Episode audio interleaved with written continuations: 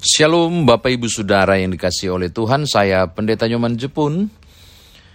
Saya mengajak saudara membuka keluaran pasal 32, keluaran pasal 32 ayat 1 hingga ayatnya yang ke-6. Keluaran pasal 32 ayat 1 hingga ayat yang ke-6, sebelumnya mari kita berdoa. Bapa Surgawi, firman Tuhan akan kami baca dari Alkitab dan merenungkannya. Kiranya hikmat Tuhan engkau anugerahkan menjadi pengertian bagi kami untuk memahami kekayaan firman Tuhan ini. Demi Tuhan Yesus Juru Selamat kami berdoa. Amin. Keluaran pasal 32, keluaran pasal 32, kita akan membaca ayat 1 hingga ayat yang ke-6 berbunyi demikian.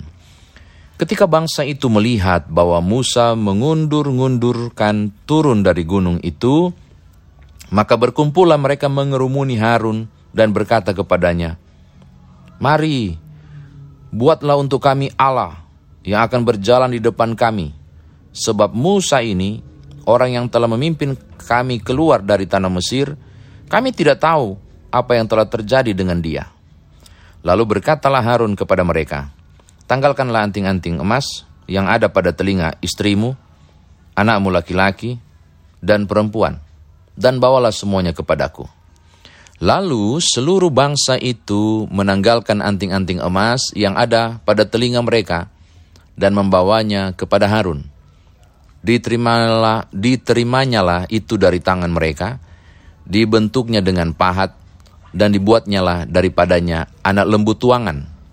Kemudian berkatalah mereka, Hai Israel, inilah alamu yang telah menuntun engkau keluar dari tanah Mesir. Ketika Harun melihat itu, didirikannya lah mesbah di depan anak lembu itu. Berserulah Harun, katanya, besok hari raya bagi Tuhan. Dan keesokan harinya pagi-pagi, maka mereka mempersembahkan korban bakaran dan korban keselamatan. Sesudah itu duduklah bangsa itu untuk makan dan minum, kemudian bangunlah mereka dan bersukaria. Demikian firman Tuhan, saudara saya dikatakan berbahagia jika mendengarkan firman Tuhan ini merenungkannya, memberitakannya, istimewa mengerjakan dalam hidup beriman kita. Bapak Ibu kekasih di dalam Tuhan,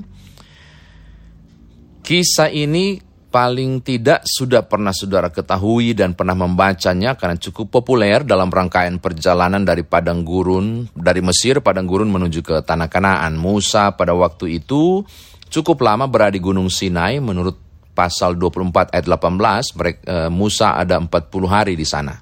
Tetapi sebenarnya tidak berarti terjadi kekosongan pemimpin. Karena Musa mendelegasikan kepemimpinan itu ada di pasal 24 ayat 14. Yaitu Harun, Hur, dan 70 orang tua-tua diminta untuk mengambil alih tongkat kepemimpinan selama dia tidak berada di tengah umat karena dia sedang berada face to face dengan Tuhan di atas gunung Sinai. Maka saudara kekasih dalam Tuhan sepatutnya lah, sepatutnya lah tidak terjadi insiden iman seperti ini. Karena ada Harun, ada Hur, dan juga 70 orang tua-tua. Mungkin mereka gagal mengerjakan tanggung jawab kepemimpinan. Tapi juga mungkin ketakutan karena pada pasal 1 disebut mereka mengerumuni Harun dan berkata kepadanya. Mungkin terdesak sehingga kemudian terjadilah insiden itu. Hal yang pertama yang menarik menjadi perhatian kita adalah mengapa sih sampai mereka menginginkan untuk membuat Allah huruf kecil menggantikan posisi Musa. Kalau saudara membaca ayat 1, kita menemukan ketidaksabaran mereka menanti Musa yang tidak ada berita. Siapa pun, kalau saudara berada di posisi orang Israel termasuk saya, tidak ada kepastian, tidak tentu kapan berangkatnya. Mungkin mereka akan berpikir masakan selama-lamanya sih di sini. Ya kayak apa? Mana susu dan berlimpah madu tanah kanaan yang dijanjikan? Sudah pasti mereka sangat khawatir pada saat itu. Dan saya melihat Persoalan utamanya adalah ketidaksabaran Israel. Walaupun sesungguhnya ketidaksabaran ini bisa diimbangi dengan mundur ke belakang, mengingat lagi pemeliharaan Tuhan, tangan Tuhan yang ajaib yang menopang dan menolong, seharusnya menghibur mereka. Dan mereka tetap menanti dengan sabar Musa muncul.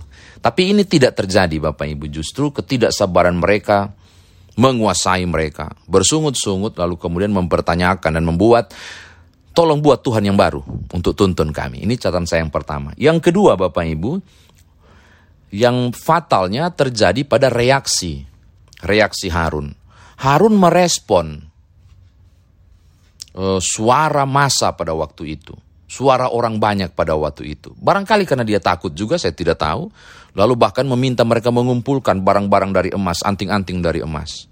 Dan lalu membuat lembu tuangan, anak lembu tuangan itu. Nah, fatal menurut saya karena ketika lembu tuangan itu sudah selesai, tolong lihat ayat 4, orang Israel berseru luar biasa. Hai Israel, inilah alamu yang telah menuntun engkau keluar dari tanah Mesir. Harun sangat mungkin ikut berseru seperti itu karena dia yang buat. Hur demikian juga, 70 orang tua-tua demikian juga. Pertanyaannya adalah, kok bisa mereka sebodoh itu menunjuk benda mati itu sebagai Allah? Bahkan fatalnya Bapak Ibu saya tunjukkan teks aslinya ini. Ele Eloheka He Eluka Me'eres Misraim.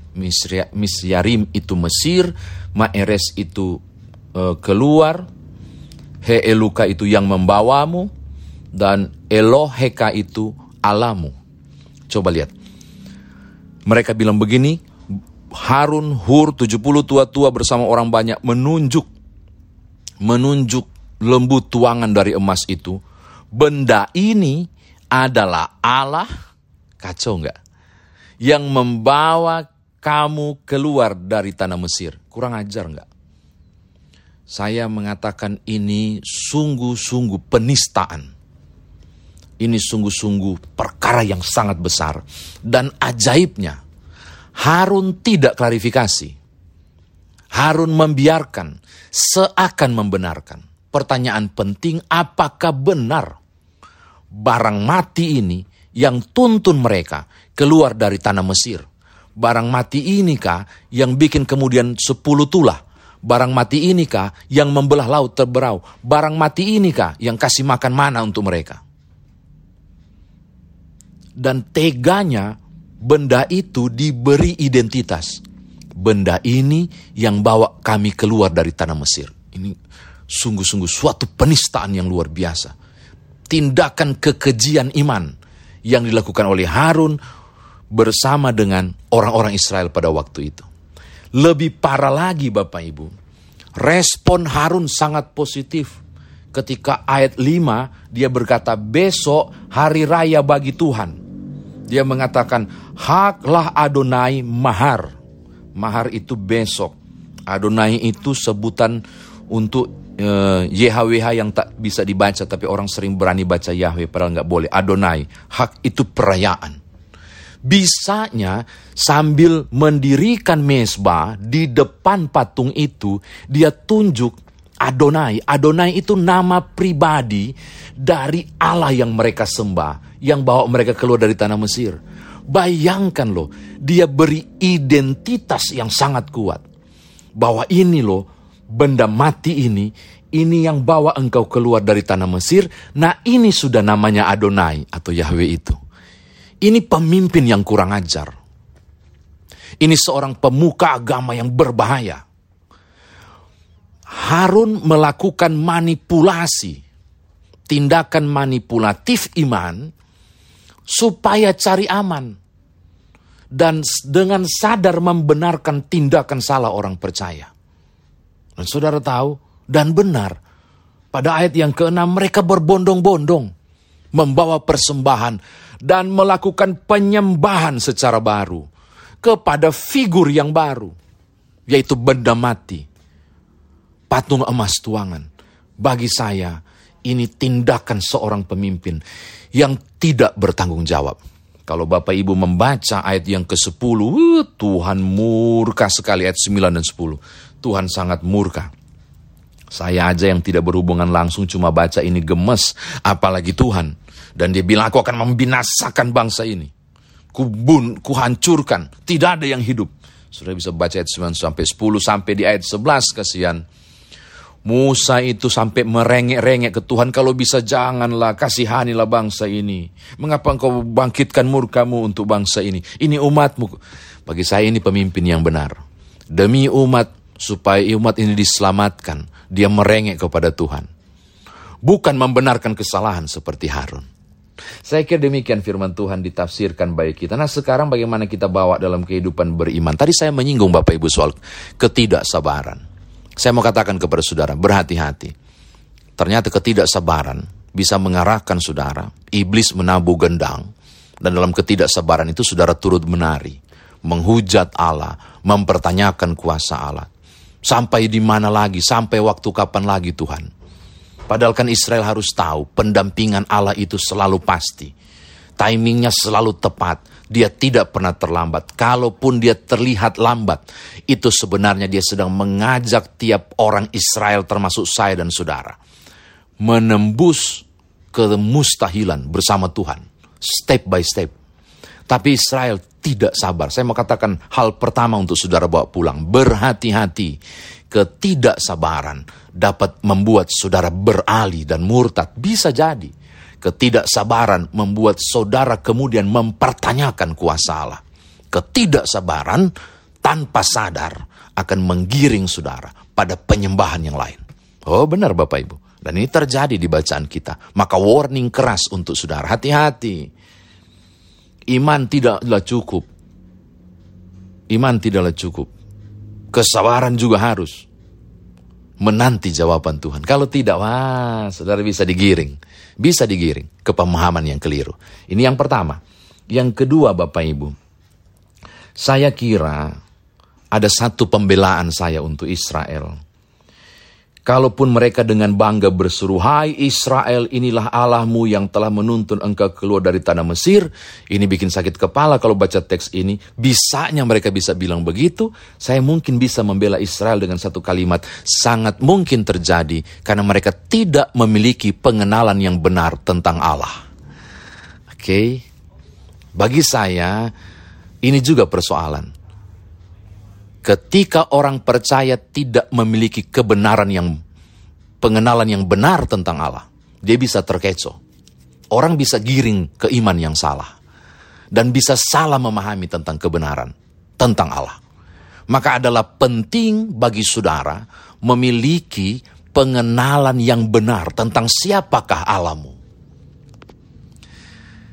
Oh, Bapak Ibu, saya mau katakan banyak orang percaya dan menjadi seorang Kristen. Tapi saya khawatir tidak semua orang memiliki pengenalan yang benar tentang siapakah Allah. Kalau saudara membaca Filipi pasal 2 ayat 17, Tuhan Yesus bilang begini. Barang siapa mengenal aku, dia mengenal Bapakku. Itu penting. Eh, itu Yohanes, Yohanes pasal 14. Barang siapa mengenal aku, dia mengenal Bapakku. Filipi pasal 2, lebih jauh bahkan mengatakan hal yang luar biasa. Filipi pasal 2 mengatakan, tidak ada nama di atas segala nama. Tetapi dia telah diberikan nama di atas segala nama, Yesus Kristus Tuhan Juru Selamat. Pengenalan pada Allah dimulai pada Yesus Kristus. Saudara harus memiliki pengalaman iman. Bukan saja tahu siapa Yesus Kristus, tapi memiliki pengenalan yang dalam, mengalami Kristus, supaya saudara memiliki pengenalan yang benar kepada Allah. Sebab barang siapa mengenal aku, kata Tuhan Yesus, dia mengenal Bapakku. Dan siapakah Bapak itu sesungguhnya? Dia sudah punya nama. Di Filipi pasal 2 itu dibilang, Yesus Kristus dianugerahi nama di atas segala nama. Kan enak. Kenalilah Yesus Kristus supaya engkau memiliki pengenalan terhadap Allah Sang Pencipta semesta ini, agar tidak terkecoh, agar tidak murtad. Begitu banyak di video di YouTube kita dengar orang murtad dan bangga banget bilang, "Oh, kami menemukan damai sejahtera setelah buang salib." Hmm, dia tidak punya pengenalan yang sungguh kepada Allah, sehingga dia mudah teralihkan iman. Itu yang saya mau katakan. Yang terakhir, Bapak Ibu, Berbahaya loh. Seorang pemuka agama seperti Harun ini. Maka saya mau katakan juga hal ketiga menutup firman Tuhan ini. Hati-hati Bapak Ibu. Kepada orang-orang yang mengaku pemuka agama. Termasuk para hamba Tuhan atau pendeta yang mengatakan dirinya pendeta atau hamba Tuhan. Termasuk kepada saya sekalipun. Hati-hati. Tiap pengajaran, tiap khotbah atau apa pun. Harun itu manusia loh. Dan karena kepentingan diri untuk menyenangkan telinga Israel, menyenangkan mata Israel melihat ada kelihatan Tuhan itu. Oh, supaya dia cari aman. Dia iya-iya saja. Dia melakukan tindakan manipulatif. Demi kepentingannya. Hati-hati. Hati-hati. Saya mengatakan, siapa pun saudara yang mendengar firman Tuhan atau pengajaran dari para tokoh-tokoh agama, pemuka agama, baik di tatap muka maupun melalui kanal-kanal uh, video-video yang saudara tonton, saudara harus berhati-hati siapa pun, termasuk saya bilang ke pendeta sekalipun, termasuk ke saya yang ngomong. Saudara harus minta roh kudus, minta hikmat, mencerna kembali. Jangan sampai ini manipulatif. Jangan sampai justru menyesatkan saudara. Oh penting. Kebenaran itu harus diuji. Ujilah tiap roh, itu penting. Jangan sampai kemudian sadar atau tidak engkau digiring pada penyesatan seperti Harun yang cari aman dan menggiring umat pada kebenaran yang tidak benar hingga kemudian jatuh. Karena itu, milikilah pengenalan yang benar tentang Allah supaya engkau dengan sabar menanti tiap hal yang mustahil sekalipun di titian yang tak mudah engkau tetap tegar dan berjalan bersama Tuhan hingga jawaban demi jawaban saudara terima. Kenalah Allahmu sebab Allah yang saudara kenal tidak akan pernah melupakan saudara, mengabaikan ataupun melanggar janjinya. Tuhan berkati. Haleluya. Amin.